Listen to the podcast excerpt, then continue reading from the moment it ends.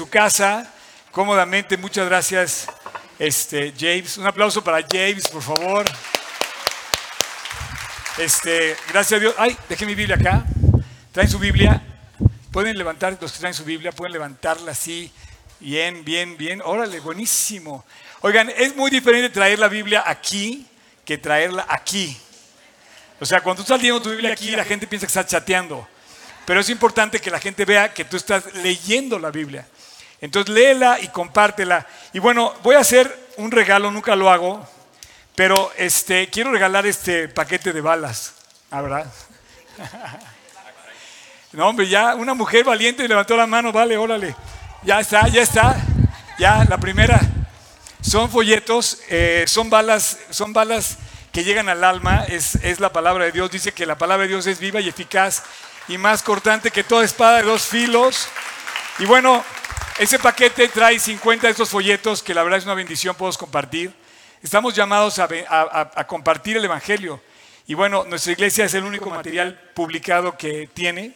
O sea, el único escrito que tenemos como iglesia. No, no le hacemos propaganda a la iglesia, le hacemos propaganda a Jesús. Entonces, cuando tú entregas esto, entregas a la persona un plan de salvación, un resumen, por así decir, de lo que dice la Biblia acerca de cómo conocerlo y cómo poderte, pues, poner en paz con Dios, pedirle perdón y reconciliarte con Él. Este, quiero decirte que humildemente eh, ya está en, arriba de los millones que se han, que, que se han repartido por, creo que ya rebasa. Eh, está llegando a los tres millones de folletos repartidos en toda la historia de esta iglesia. Así es que, no, no de, de solamente aquí, sino de, to, de todo G trescientos dieciséis que, que están. ¡Bravo! ¿No? Está increíble. Y tengo otro regalo. El iPad, no, no es cierto. Quiero regalar este. Ah, ¿verdad? Ah, ¿verdad? Es un regalo personal. Primero, que hay alguien aquí que empiece su nombre con O. ¿En serio? ¿Cómo te llamas? Eso, ya estás, es tuyo. Ya lo tienes. O Mauricio, o Mauricio, está bueno. ¿Te llamas Omar? ¿Ya lo tienes? No, no lo tengo. ¿Pero sabes qué es esto? Eh, el concierto del año pasado. El año, del año de dos mil dieciséis. La verdad está increíble. Esta canción que cantamos hoy, la de... La, gracias a ti, Omar. ¿Eh? Está también aquí a la venta, tanto los folletos como el... Como el Quiero decirte que no nos dedicamos ni a vender folletos, no hacemos negocio con eso, tampoco hacemos negocio con los... Es el peor negocio que hemos hecho, vender discos. Pero esa es la verdad. No, es en serio.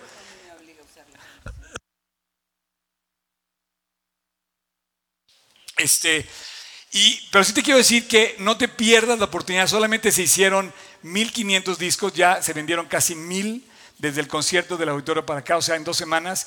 Entonces, todavía que hay algunos, no te pierdas, es una bendición este, tenerlo, es material, viene un D V D, un C D y un Blu-ray. No, dos C Ds, un D V D y, y este, sí, Blu-ray, D V D y dos C Ds. Y puedes escucharlo, está increíble, la verdad, eh, todas estas canciones que cantamos en el, en el Auditorio Nacional, algunas se repiten ahí, las cantamos este, hace quince días. Y otras van a salir en el próximo disco. Como la cantamos hace ratito, eh, de, esta me gustó, la de todos decimos hoy amén, ¿no? La vamos a cantar al final, no se vayan sin cantarla, quiero que salgan cantando así. Todos decimos, al final quiero que todos salgamos felices. Yo creo que cada vez que nos acercamos a la palabra de Dios, así salimos. Y mira, Dios quiere cantar, cambiar tu lamento y convertirlo en alegría. También al final quiero eh, dar un mensaje del... El, el comercial del campamento, como todos los años, ya está sobrevendido, se vendió. Bueno, lo voy al final, eso es otra cosa, lo vamos a decir al final, pero sí quiero que salgas contento. Y siempre que te acercas a la palabra de Dios, Dios va a traer paz. Y esa es la verdadera alegría que hay en el corazón. O sea, salir contento, salir con paz.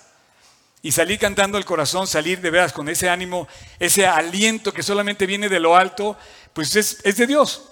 Entonces, eh, yo pienso que tenemos mucho que agradecer, eh, pero a veces estamos demasiado metidos en nuestras tragedias, en nuestros propios vasos de agua donde nos ahogamos, ¿no? A veces decimos que es, nos estamos ahogando en un vaso de agua, pero a veces es una verdadera tragedia lo que estamos viviendo. Es más, eh, se salió una, siempre me encanta dar la segunda plática porque la primera eh, es como el arranque, no sé. Sale una pareja, me contó una historia. Yo dije, me quedé en shock, no puedo creer el drama que están viviendo. Entonces, el tema que vamos a ver hoy Es la diferencia entre amargar tu vida y tener paz. Estamos muchos, si no es que ya estamos sumergidos en la amargura, estamos así de entrar a, a, a, a pasar ese umbral de la amargura. ¿Por qué? Porque seguro te traicionaron, seguro te hicieron una injusticia, seguro estás viviendo algo que no puedes soportar, seguro quizá tengas una enfermedad más grande de lo que puedes enfrentar, o a lo mejor estás vendiendo algo que no sabes cómo luchar con él. Por ejemplo, yo a los dieciocho años fui a Nueva York y me acuerdo que invité a mi mamá, yo ya no me acuerdo dieciocho, veinte, pero muy joven, yo ya podía hacer ese tipo de, de regalos, ¿no? Y mi mamá me puso a trabajar muy joven y pudimos hacer muchas cosas, pero yo llevaba acné en la cara. Y yo iba con boletos pagados a la famosa, este, ¿cómo se llama? Eh, eh, Flushing Meadows, eh, el estadio de tenis. Y yo tenía boletos para ir a ver abierto. No quería salir de mi hotel. Porque estaba yo ya amargado, tenía diez, no sé, pero no me dejaba vivir mi enfermedad. Yo decía, no quiero salir, todo el mundo se va a burlar de mí, todos me están viendo el grano que tengo en el cachete, ¿me entiendes? O en la frente. Y la verdad es que pues, tenemos muchos defectos. Pero por algo Dios permite esas cosas. Y no, ya no digas un defecto. A veces te pudo haber traicionado tu hijo. O sea, lo que yo acabo de escuchar hace rato era una madre diciendo, mi hijo demandó a mi hija. O al revés, no me acuerdo. Entonces uno tiene una... O sea, si lo agarran, lo van a meter a la cárcel por culpa de su hermana. Dices, Dios. Entonces yo te estoy platicando una, una situación donde verdaderamente tú estás quizá en el borde de la amargura total por situaciones que, que puedes haber vivido. Amargura. La amargura que puede haber sido la traición del jefe, la traición de un gobernante, la injusticia de algo, o a lo mejor tú mismo estás sufriendo el ver a tus hijos desviarse de la verdad. La Biblia dice que cuando tú ves a tus hijos andar en la verdad, no tienes mayor gozo que ver a tus hijos andar bien. Los ves sonrientes, los ves felices. Pero yo, yo me imagino el dolor de un padre que ve a su hijo deprimido, eh, rebelde. Y te digo yo, Yo ya era amargado antes de conocer a Cristo a los dieciocho. Eh, esa es una historia personal. Y bueno, hoy, hoy terminamos la serie de Samuel y te voy a decir por qué vamos a hablar de Samuel y por qué pienso yo que estamos llamados a, a, a enfrentar nuestra amargura. Porque Samuel se fue enfrentado a la amargura, a la amargura de un padre espiritual. Él era el profeta, él era el líder de Israel. Y ve al rey que había escogido. Todo esto tiene una historia increíble. Nada más resumiendo rápidamente, el libro de Samuel, que se divide en primera y segunda de Samuel, Samuel eh, lo estuvimos viendo en cinco episodios, hoy es el quinto y último. No puedo abarcar la segunda parte, eh, el segundo libro, Voy a, me, me, me dediqué simplemente a enfocarme en el primero. Vimos cómo creció, los papás, los primeros este, contactos que tuvo espirituales en el tabernáculo, todo esto lo pueden ver en los capítulos anteriores. De, de la serie, que por cierto nuestra aplicación tuvo una falla ayer y hoy, pero cada vez tenemos, estamos llegando ya casi a los diez mil descargas de la aplicación, descárgala. Y ayer varios me escribían, oye, no se pueden ver tus videos. Y yo dije, ¿qué está pasando? Y si había un problema, pues ya está arreglado. Entonces si alguien no pudo ver un video o, o me está viendo que no pudo verlo, ya lo puede ver, todos están ahí. Y bueno, puedes ver los, los anteriores, las anteriores sesiones. Pero la historia de hoy es el efecto de David y el efecto de Saúl vimos la semana pasada. Aunque los capítulos, eh, eh, digamos, describen la vida de este personaje, el primer rey de Israel, Saúl, y del, quince, del dieciséis al treinta y uno describen el segundo personaje, el segundo rey, eh, David, vamos, estamos enfocados al corazón de Samuel, que era un personaje que por cien años, imagínate que tú vivas cien años, imagínate que vivas cien años, pero todos los vivas para Dios, intachable. Samuel era un testimonio intachable, tenía un historial de servicio, tenía un testimonio que verdaderamente nos pone la vara en alto. Si quieres imitar a alguien de la Biblia, tienes varios personajes, claro, comenzando por Cristo, pero puedes imitar, por ejemplo, a José, puedes imitar, por ejemplo, a Samuel. Samuel está intachable desde, igual que José. Y yo te recomiendo que los busques, que los imites, que los, que los cheques, que cheques sus vidas. Y hoy vamos a checar cómo enfrenta él el punto de entrada a la amargura. Mira, vamos a poner el primer versículo. Eh, vamos a ver el capítulo quince, eh, el final del capítulo quince, el último versículo. describe la amargura de Samuel en la que estaba entrando. Me voy a poner al día contigo, este, conforme vayamos avanzando. Dice que eh, el capítulo quince de primera de Samuel, los últimos versículos, el versículo treinta y cuatro y treinta y cinco, dice el treinta y cuatro, dice: y se fue luego Samuel a Ramá, y Saúl subió a su casa en Gabá. Eran dos ciudades de los eh, montes de Judá. ¿Se acuerdan que fuimos un ratito a, a Israel y visitamos unas, unos pueblitos? Eh, Y bueno, dos ciudades, eh, eran estas dos. Entonces se separan. Los amigos se dividen. ¿Dónde has oído la historia? Y me encanta porque la quiero aplicar a tu vida. Eh, ¿Dónde has oído la historia? Y dices, se separaron. Se fue cada uno por su lado. No, no, no. O sea, esto es una realidad en tu vida. A lo mejor estás viendo, estás sufriendo a lo mejor una separación. La que tú quieras, eh, eh, sentimental, una separación familiar, una separación física, la muerte de un ser querido. Y va uno por un lado y otro para otro y dices, ¿cómo voy a enfrentar esto? Bueno, pues increíble la Biblia. Este libro es increíble.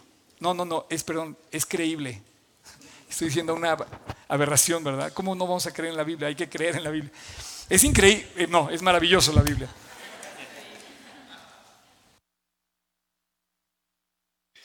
El versículo treinta y cinco dice: y nunca después vio Samuel a Saúl en toda su vida. O sea, fue un quebranto de a peso. O sea, fue una verdadera tragedia la situación. ¿Qué fue lo que pasó con Saúl? El, el, el drama este de que desobedece, tras obedece, tras obedece, obedece, obedece y desobedece. Saúl, antes de avanzar, quiero que sepa, Saúl era el príncipe Guillermo de la Casa Real Británica de ese día. Si hoy quieres ver a alguien así, para, es que algunos piensan que Saúl es un personaje. No, no, no, es como, es como Guillermo, como William. Era un cuate distinguido, distinguido en todos sentidos. Lo veías y lo distinguías. O sea, ese cuate no puede entrar a ningún lado sin ser notoria su presencia. Me refiero a, a William, ¿no? El William de la casa de Windsor, de, de los, el, el, el hijo del, del príncipe Carlos y de, nieto de la reina Isabel. Era el equivalente. Era un hombre joven, con, de más o menos de la edad, apuesto. Me imagino que era también rubio, de una presencia eh, muy atractiva y además impactante. Era además talentoso. Tenía, eh, su, su, era un cuate inteligente, era un cuate que demostró ser también un hombre de guerra, sabio, inteligente. ¿Qué le pasó a Saúl? Y quiero decirte algo, Saúl se bajó solito del camión, o más bien dicho, del trono. Dios tiene un plan para ti de subirte al camión, o de subirte al avión, de que vueles alto, de que te sientes en el trono que Dios preparó para ti. ¿Sabes lo primero que le dijo Dios al hombre cuando lo trajo a la tierra? Le dice: crece, multiplícate, reina sobre toda la tierra. ¿Y qué hizo el hombre? Se bajó. Y le dio el poder al enemigo, le entregó todo al diablo. Y Dios estaba, nos está hablando al corazón a ti y a mí. Tenemos, no, la invitación de Dios nos subió al trono y tú y yo nos bajamos solitos. Así. Es más, Adán, lo comentaba, Adán en el, en el huerto de Edén, el capítulo tres de Génesis, ni metió las manos. Eva, Eva todavía se defendió.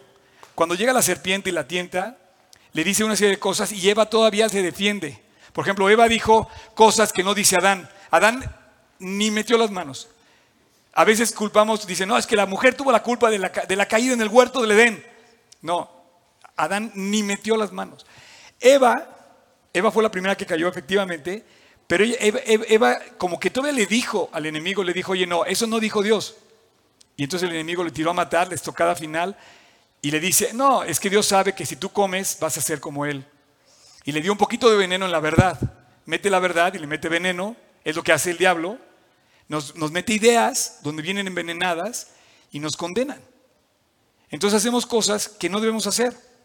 Entonces la mujer le creyó a la mentira de, de, porque era una media verdad. Sí le dijo Dios que no comiera, pero no le dijo que iba a ser como Él. Y el, y el enemigo le metió ese veneno.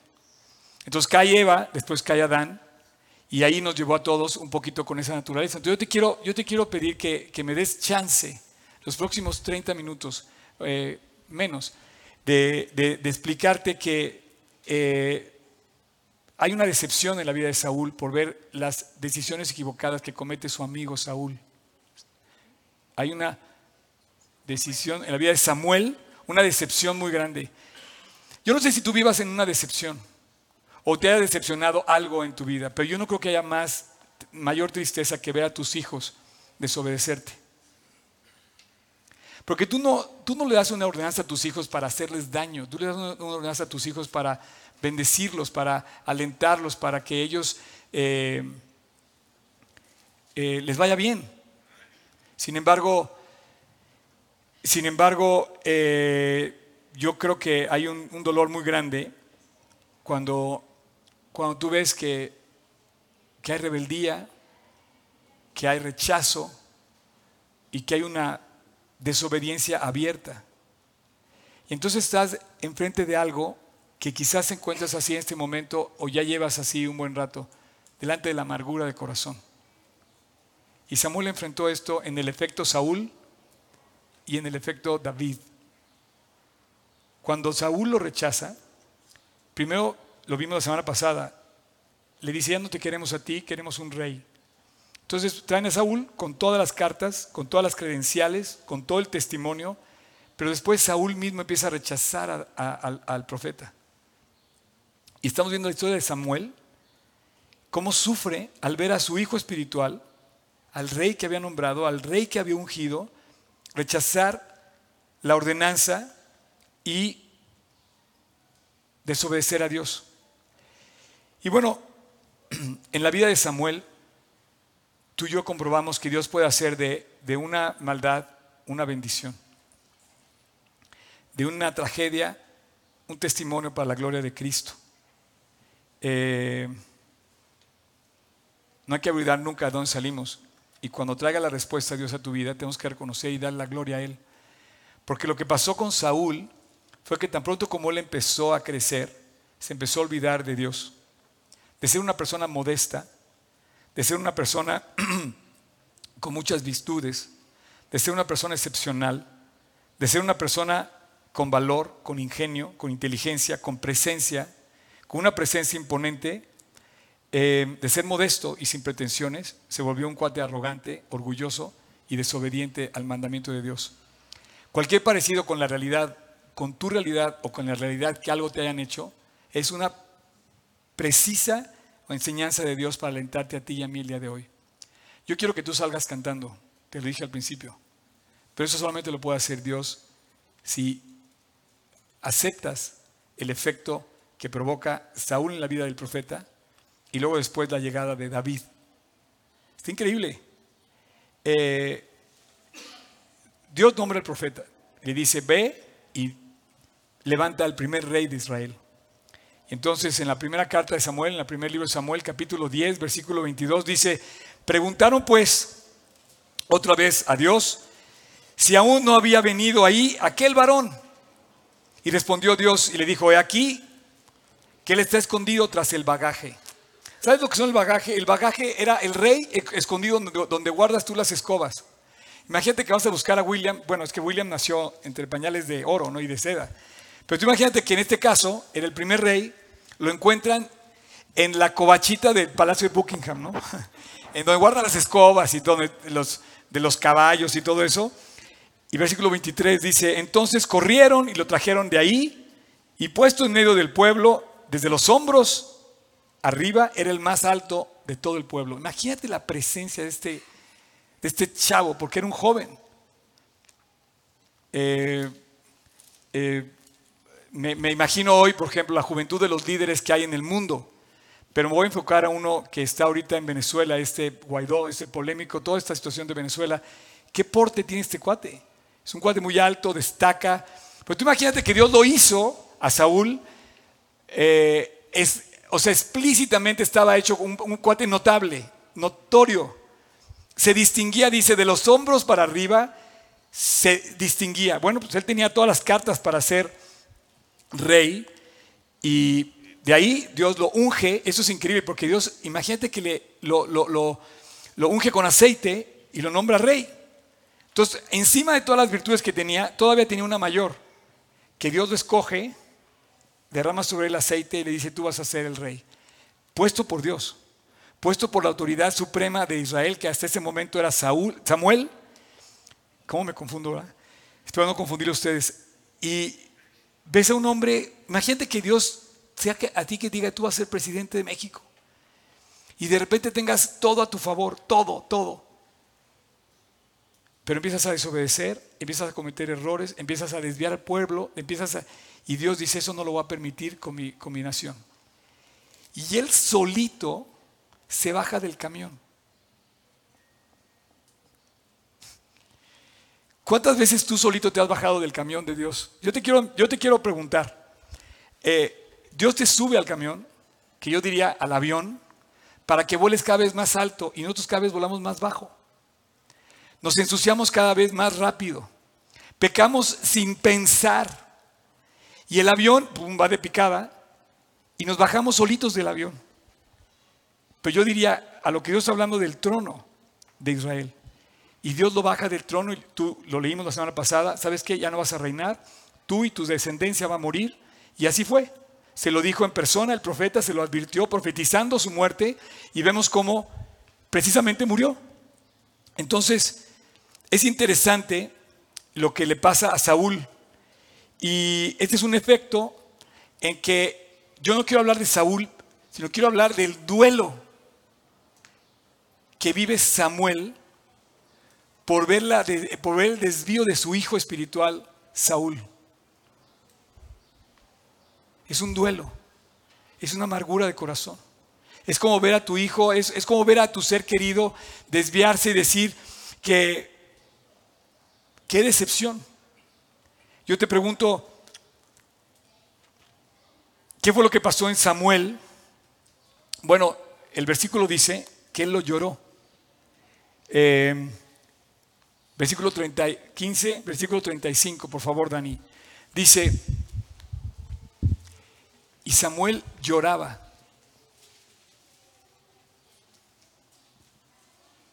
A Saúl.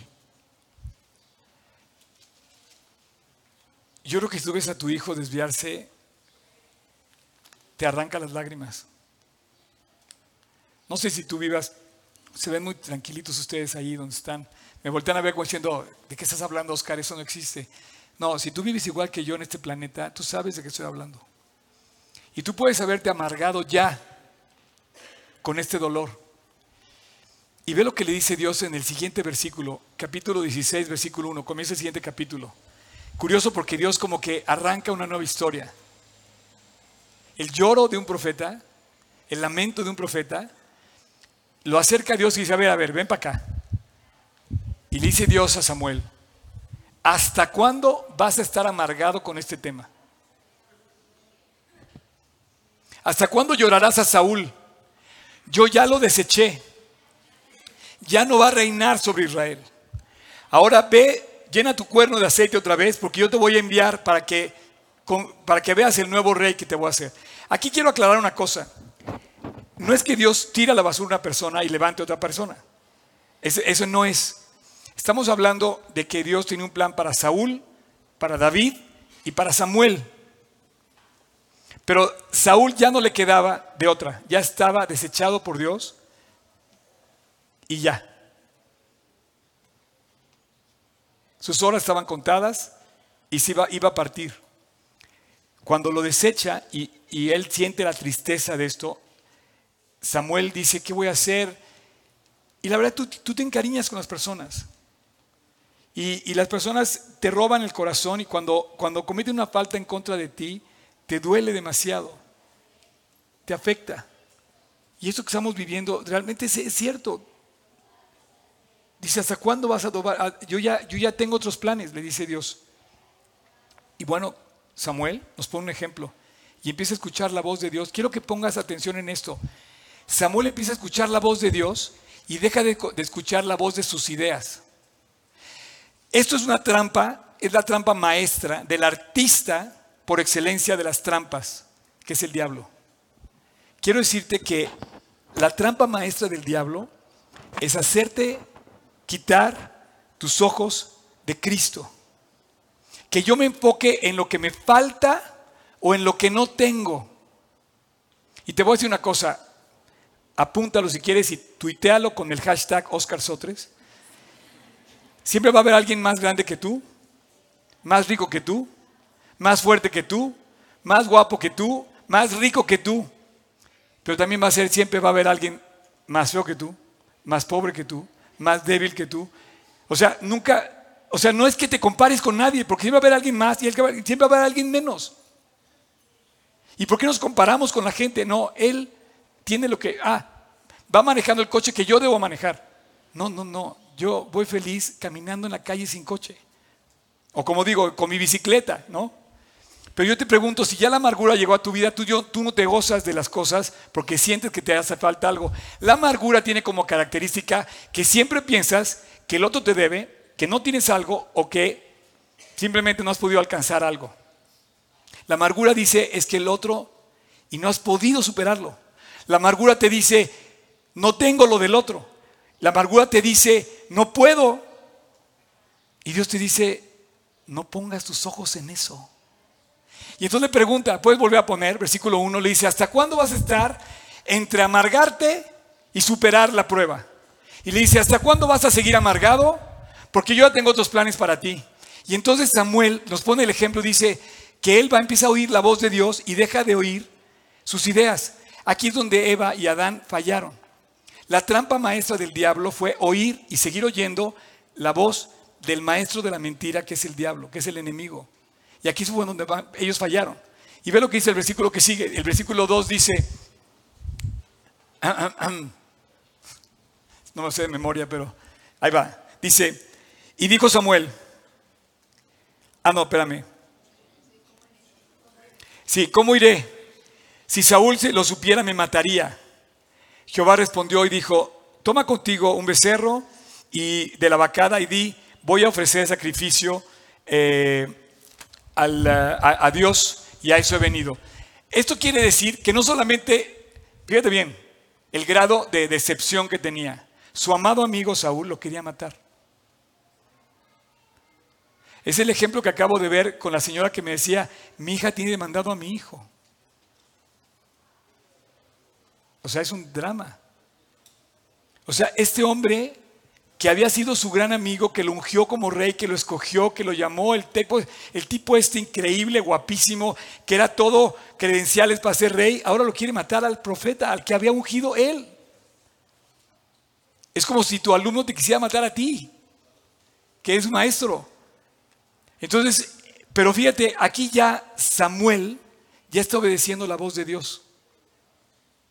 Ya empezó a prestar atención al consejo divino que le está llegando y entonces decide cumplir la voluntad de Dios y decide dejar de oír el mandato de, eh, de, sus, de, sus, de, su, de su mente, de, su, de sus propias ideas, y entonces le dice, ve a Belén,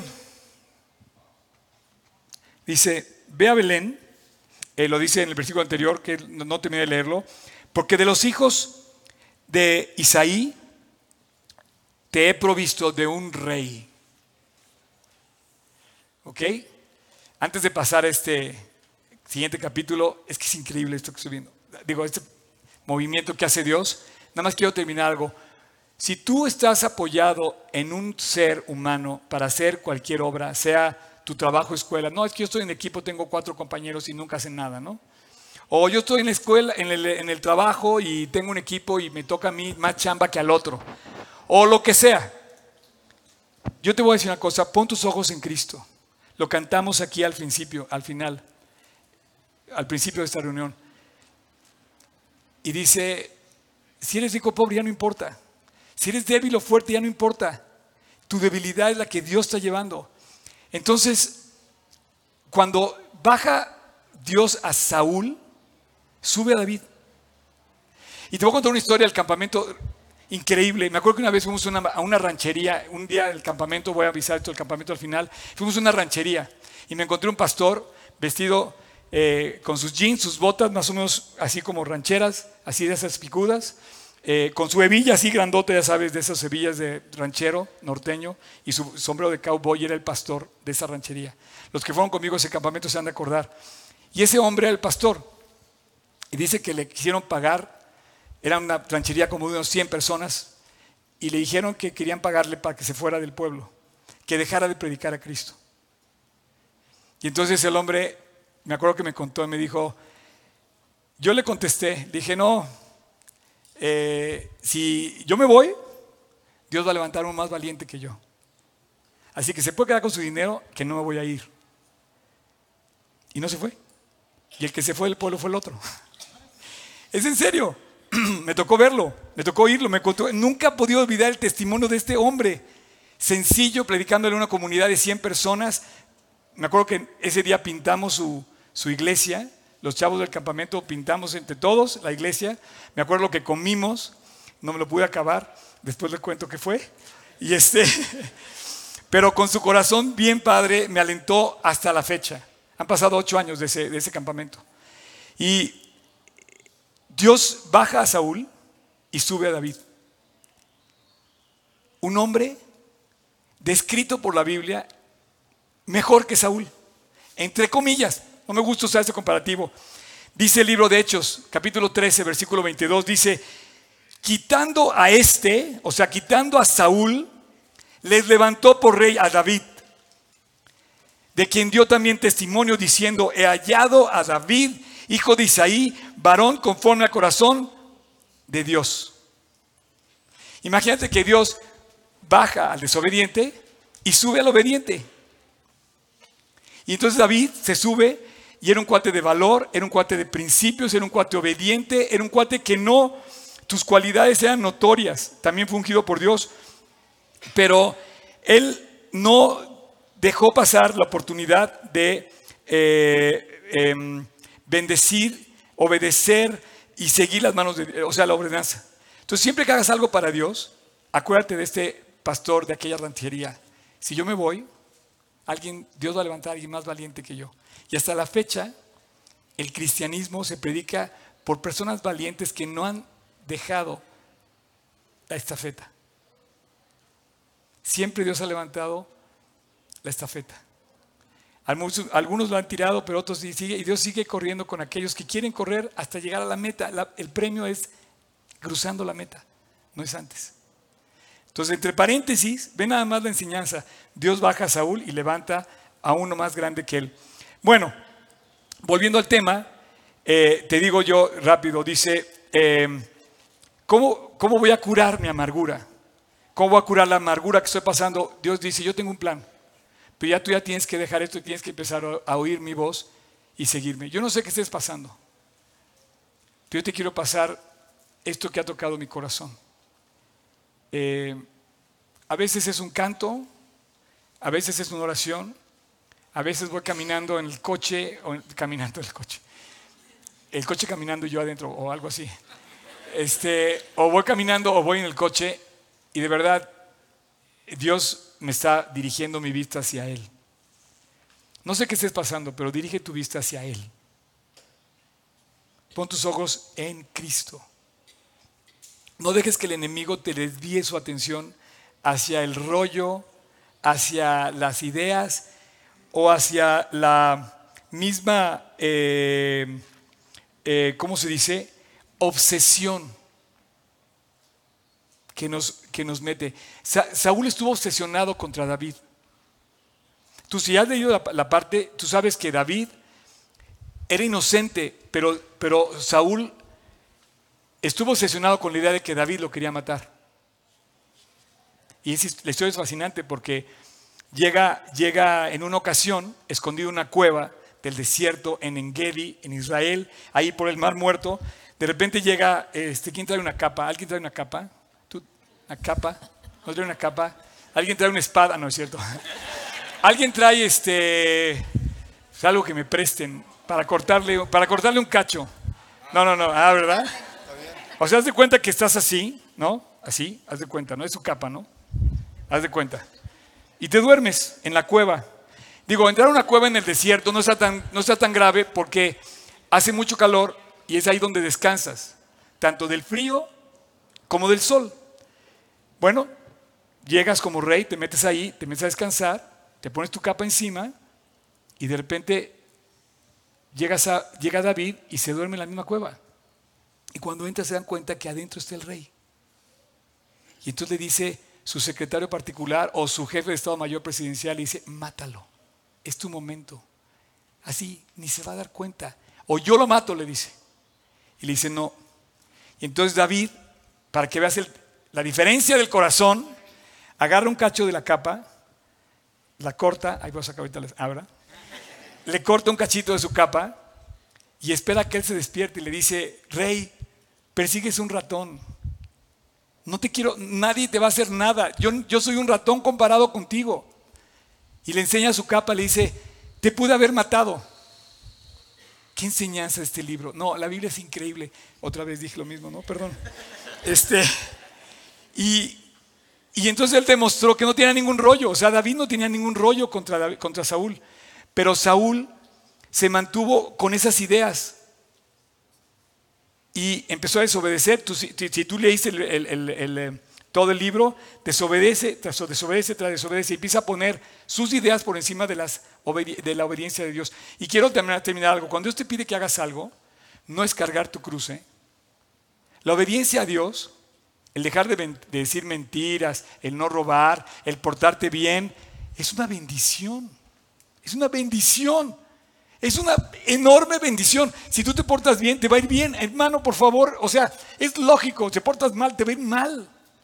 Entonces, cuando Dios te dice que hagamos algo, es para que lo hagamos, no para que no lo hagamos. Oye, no, es que Dios es muy malo porque es muy difícil cuidar la Biblia. No, sí es lo más fácil. Lo difícil es no cuidarla. Lo difícil es obedecerla. Y David hizo lo que tenía que hacer y Saúl hizo lo que no tenía que hacer. Y entonces empieza a meter ideas, te digo que el enemigo nos mete ideas y de repente llega a un sacrificio y dice, no, es que guardé lo mejor. Oye, ¿cómo que guardaste? Te debiste haber deshecho, te debiste haber deshecho de todo. No, es que esto estaba muy bueno, muy fino, muy, eran eh, animales este, eh, de gran calidad. No, ¿cómo los voy a tirar? ¿Cómo los voy a matar? Y dice, era tu prueba. Esta es la prueba para ti. Y entonces... Eh, Saúl se descarta solito, se bajó solito del camión. Y bueno, para terminar quiero llevar, ir al versículo siete. Finalmente llega a la casa de Isaí, eh, encuentra a David, después de ver a seis hermanos más grandes que él. Y la famosa frase del rey que le dice, no mires a su parecer ni lo alto, ni a lo grande, ni a lo fuerte de su estatura. Dice, porque yo lo desecho, porque Dios no mira lo que mira el hombre. Pues Dios... Porque Dios no mira lo que mira el hombre. Porque el hombre... ¿Pueden subirlos del worship, por favor? Porque el hombre mira lo que está delante de sus ojos. Nos impacta demasiado ver el Mercedes del de adelante. O como en el campamento, ¿no? No, no, no, es que ese cuate trae unos tenis de tres mil pesos. Y yo, ¿es en serio? A veces pensamos que lo que tenemos puesto vale más que nosotros. Por favor, bájate de ese camión. No te metas ideas que no corresponden. Dios no ve lo que mira el hombre. Nosotros mijamos demasiado en las... Es como el, es como el que compra la última eh, cosa de la moda, ¿no? O el último modelo. Va saliendo de la tienda, sales de la tienda y va entrando el nuevo modelo y dices, no puede ser, qué maldad, ¿no? Lo hacen, lo hacen los coches, lo hacen los iPhones. Lo hacen este, la ropa, la moda, las bolsas, las pieles. Es, es cruel porque todos cayeron en la trampa y estamos cayendo en la trampa que nos ha vendido el enemigo desde un principio. No, ¿sabes qué? Tu camisa, tu pantalón, tus zapatos son del siglo pasado. Ya no digas de la moda pasada o de la temporada pasada. Eh, eh, ¿Cómo se llama? Eh, invierno, otoño, ¿no? Ahora ya estamos en primavera, tiene que cambiar la temporada. ¿Por qué nos fijamos en lo que mira el hombre? Y entonces Dios le dice a, a, a Saúl, a Samuel, perdón, le dice, Dios ve el corazón. Y te voy a decir dos cosas. Yo no sé qué esté pasando en tu corazón. Tú sabes lo que está en tu corazón. Eh, les voy a pedir que nos vamos a terminar. Les voy a pedir que se pongan de pie. Y si nos estás viendo en internet, Eh, no sé qué vayas a hacer, no sé si te vayas a poner de pie o de rodillas. Tú a lo mejor te puedes poner de rodillas si me estás viendo en internet. Pero voy a terminar con una oración, porque yo quiero que cerremos nuestros ojos. Y al cerrar los ojos me encanta, lo he dicho varias veces y lo vuelvo a decir, cuando tú cierras tus ojos ves lo que está en tu corazón. Al cerrar tus ojos solamente puedes ver a dos personajes, a ti y a Dios. Te encuentras contigo mismo delante de Dios. Cuando oras estás delante de la presencia de Dios. Y yo quiero terminar ahora con, con una oración, justamente porque yo quiero que tú te des cuenta que Dios ve tu corazón. No sé qué estés viviendo. A lo mejor es una prueba demasiado fuerte que está provocando amargura. Bueno, Dios la puede. No hay nada, absolutamente nada más grande que Él. Él está por encima de tu prueba, cualquiera que sea, cualquiera. Económica, sentimental, familiar, quebranto, de salud, lo que sea, Dios está encima de esa prueba. Y puedes saber también tu profunda necesidad, tu vacío. Y ahí está tu corazón. Estás en un dilema, o estás amargado, o estás vacío, o estás feliz como aquellos que han encontrado la paz como la encontró Samuel, como la encontró David, como la encontró José, como la encontraron los apóstoles y todos los que han seguido a Jesús hasta la fecha. No sé cómo estés, pero es tu momento. Yo te pido que ahí donde estés, en este momento, voy a hacer una oración. Y si tú quieres, es tu momento con Dios. Ahí está tu amargura o tu vacío. Y delante de ti está el perdón de la cruz de Jesús en el Calvario. Murió por ti, por amor de ti. Te quiere subir al avión de la eternidad. Quiere que te, quiere que te subas a su plan. Quiere que, quiere que pases a formar parte de aquellos que van a ir a aquel lugar que Él fue a preparar para nosotros. Y lo más importante, quiere perdonar cualquier cosa que has hecho mal. Si estás ahí en tu corazón, es tu momento delante de Dios. Repite conmigo en, en silencio esta oración. Jesús, gracias por recordarme que no paso desapercibido a ti, que tú me amas. Y hoy te quiero entregar mi amargura o mi vacío. Te quiero entregar mi pecado y quiero pedirte perdón. Dios, perdóname y cámbiame, límpiame, transfórmame. Y a partir de hoy, Jesús, quiero caminar contigo en mi corazón todos los días del resto de mi vida. Gracias por haber ido un día a la cruz, al Calvario, a morir por mí, por amarme de tal manera que diste tu vida por mí. Hoy la acepto, hoy te acepto, hoy te recibo en mi corazón como mi Señor y como mi Salvador personal. Te lo pido en tu precioso nombre, en el nombre de Jesús. Amén.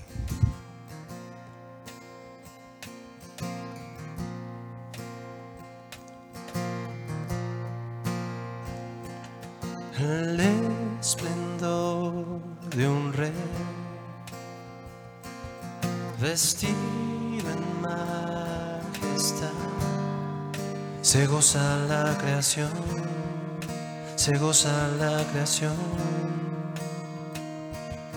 cubierta está de luz y toda oscuridad tiembla ante su voz, tiembla ante su voz,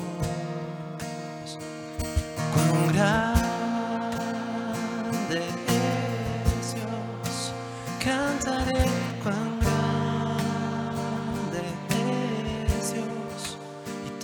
lo verán. Cuán grande es Dios.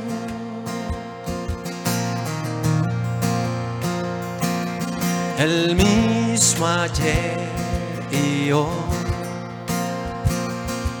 Señor y Salvador, principio y final, principio y final.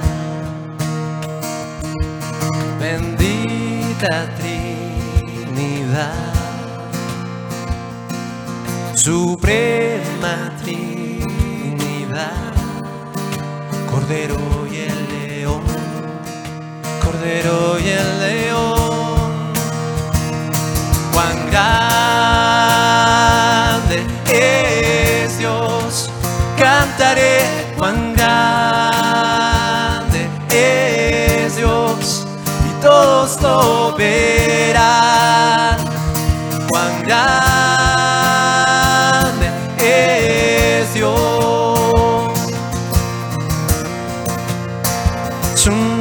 sobre todo es, Él es digno de alabar,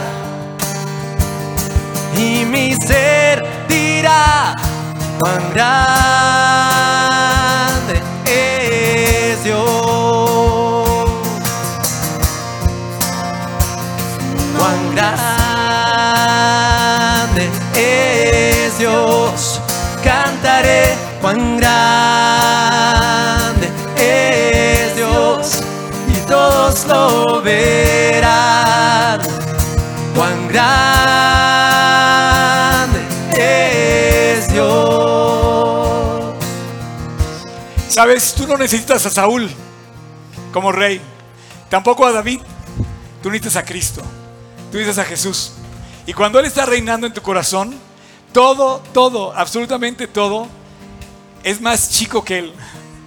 Él es más grande que cualquier cosa que pueda estar cargando.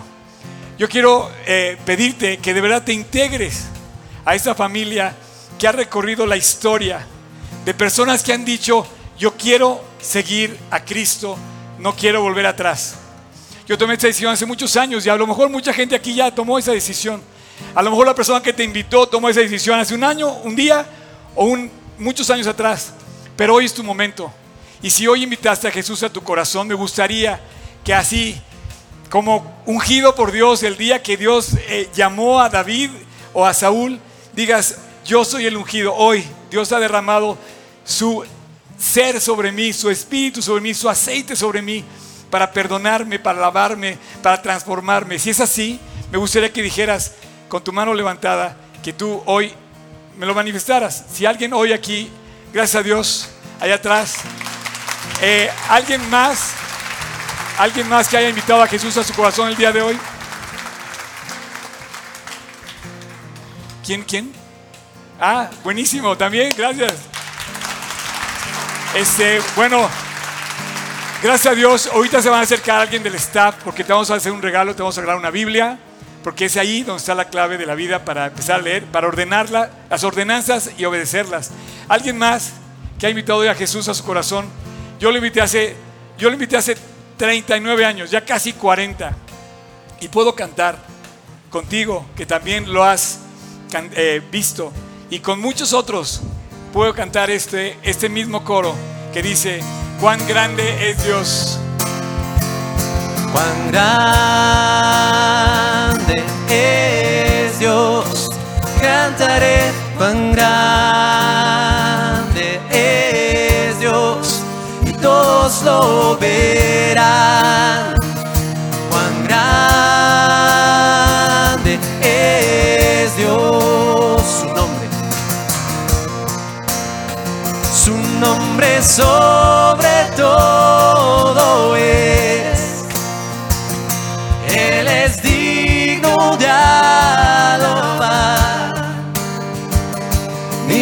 Ser dirá, cuán grande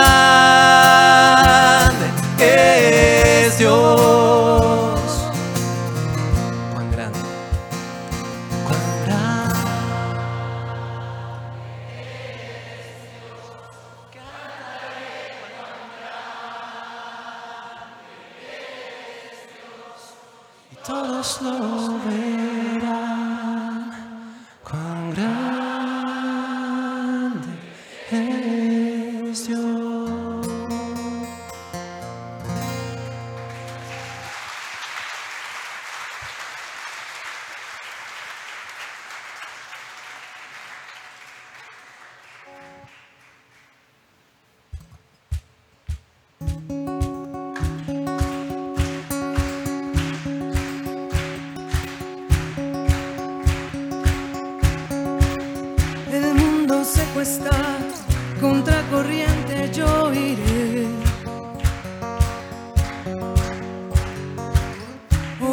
Jesús hablar, su palabra vida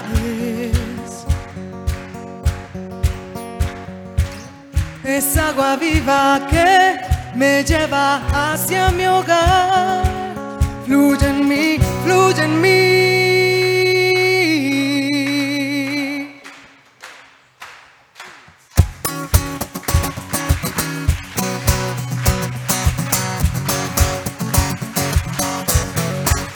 Tú mi fuente,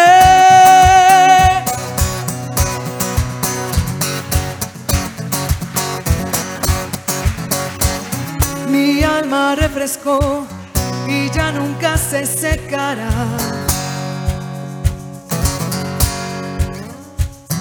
Al fin te encontré, tu palabra es la verdad.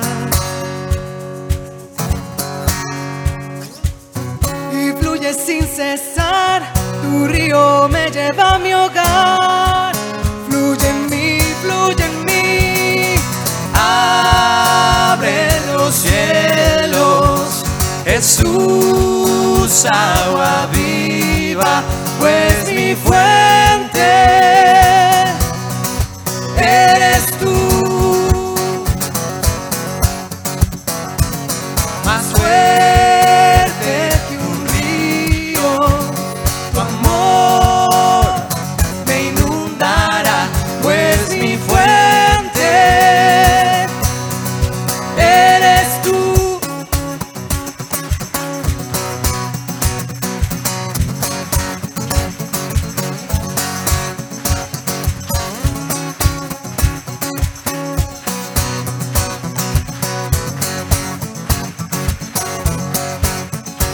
Inunda mi alma, llena mi corazón.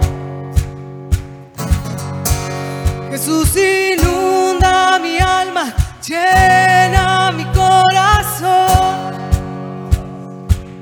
Que se escuche. Jesús, inunda mi alma, llena mi corazón. Una vez más. Jesús, inunda mi alma, llena mi corazón. Abre los cielos, Jesús, agua viva, pues mi fuente eres tú. Más fuerte que un río,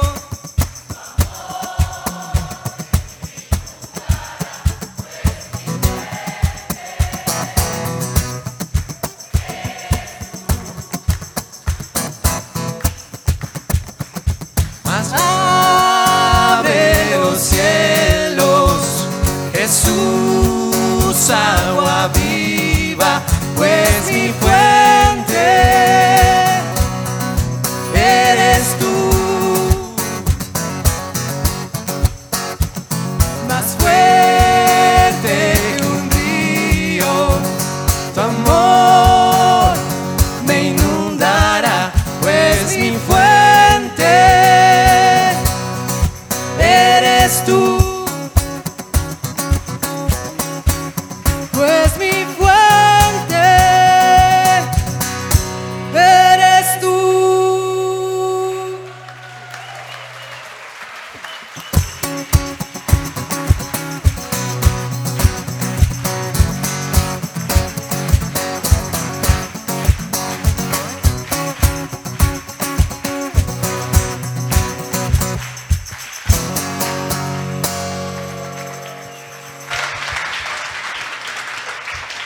Muchísimas gracias, mil gracias por haber venido el día de hoy. Eh, a mí lo que más me impactó de la predicación del día de hoy fue que muchas veces nos enfocamos en lo que no tenemos. Eh, el mundo de hoy vivimos en una era muy materialista en la cual generalmente nos comparamos con otras personas, con lo que tienen y lo que nosotros no tenemos. Pero a, a mí me impacta saber cómo Dios no mira lo que ve el hombre, sino más bien ve el corazón, así como le dice en Samuel dieciséis siete, Con eso yo me quedo el día de hoy y te quiero felicitar a ti si hoy recibiste a Jesús en tu corazón, si lo aceptaste. Quiero decirte que te llevas el más grande tesoro, te llevas el regalo eterno, que es la salvación. Dice segunda de Corintios cinco diecisiete que de modo que si alguno está en Cristo, nueva criatura es, las cosas viejas pasaron, he aquí, todas son hechas nuevas. Y yo no dudo de que Dios va a hacer una nueva historia en tu vida, así como lo hizo en la mía, en la de Oscar, porque Él tiene un proyecto eterno para cada uno de nosotros, un propósito y un llamado. Entonces, felicidades. Y ya nada más, dos anuncios. Eh, el día de hoy eh, están de descuento los boletos para Aliento del treinta de abril. Está, perdón, de, ajá, de abril. Eh, van a estar en treinta pesos. Eso y el segundo anuncio, el más, el más padre, es el, el Campa. Ya están las inscripciones abiertas a partir de hoy, treinta y uno de marzo. En, desde el primer minuto de la, del día de hoy, que fue a las doce, doce en punto, y se lanzaron las inscripciones. En la página todavía están abiertas, en, en la página oficial de la iglesia, g trescientos dieciséis punto org, diagonal camp, ahí va, org, diagonal camp. g trescientos dieciséis punto org, eh, diagonal camp. camp. Eso. Este, bueno, ya hay ciento treinta inscritos y nada más hay ciento veinte lugares. ¿Cómo lo vamos a hacer? Les dije que se vendían más rápido los boletos que los de Justin Bieber, inclusive, ¿eh? Es que nada más hay ciento veinte lugares, no es por pretensión, pero bueno, oficialmente eh, sigue abierta la inscripción hasta, hasta eh, mañana que empiezan, eh, bueno, ustedes vean la inscripción, ya saben cómo va a estar la cosa. Así es que g trescientos dieciséis punto org, diagonal camp, los que quieran ir al campamento. Y yo les dije, podemos, yo les dije que quería que salieran contentos, ¿no? Cantando. No se vayan todavía, vamos a cantar esta, ya después se pueden ir cantando. Pero la verdad es que eh, yo me imagino que esta canción la cantaba Samuel caminando a Ramá, decepcionado, quizá dolido por Saúl, y cantaba y decía: Dios, estoy en mi debilidad, estoy en mi problema, pero no estoy solo, tú estás conmigo. Así es que todos hoy podemos cantar y entonarnos a esa canción para darle gracias a Dios, bendecirlo y saber que Él nos ama. Dios los bendiga.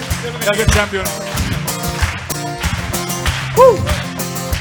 En tu soledad no estás solo, en tu debilidad no estás solo, su fidelidad necesitamos ser libre y perdonado hoy.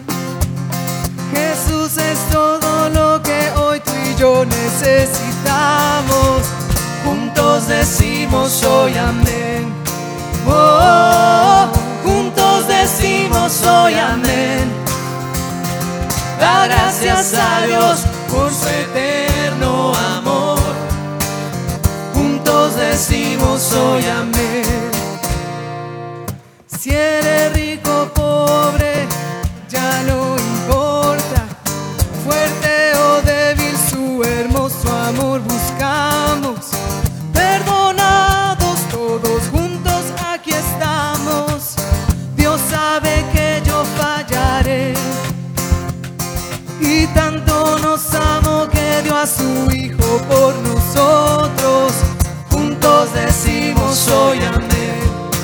Oh, oh, oh, oh. Juntos decimos hoy amén. Da gracias a Dios por su eterno amor. Juntos decimos hoy amén. Y benditos los humildes de corazón y los perseguidos por el nombre del Señor.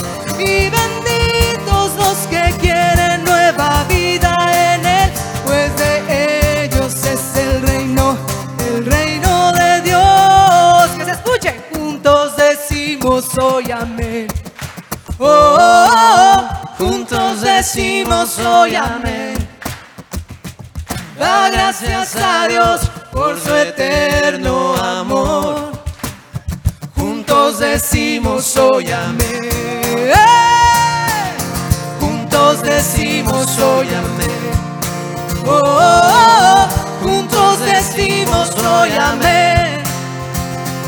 Da gracias a Dios por su eterno amor. Juntos decimos hoy amén. Juntos decimos hoy amén. Que Dios los bendiga.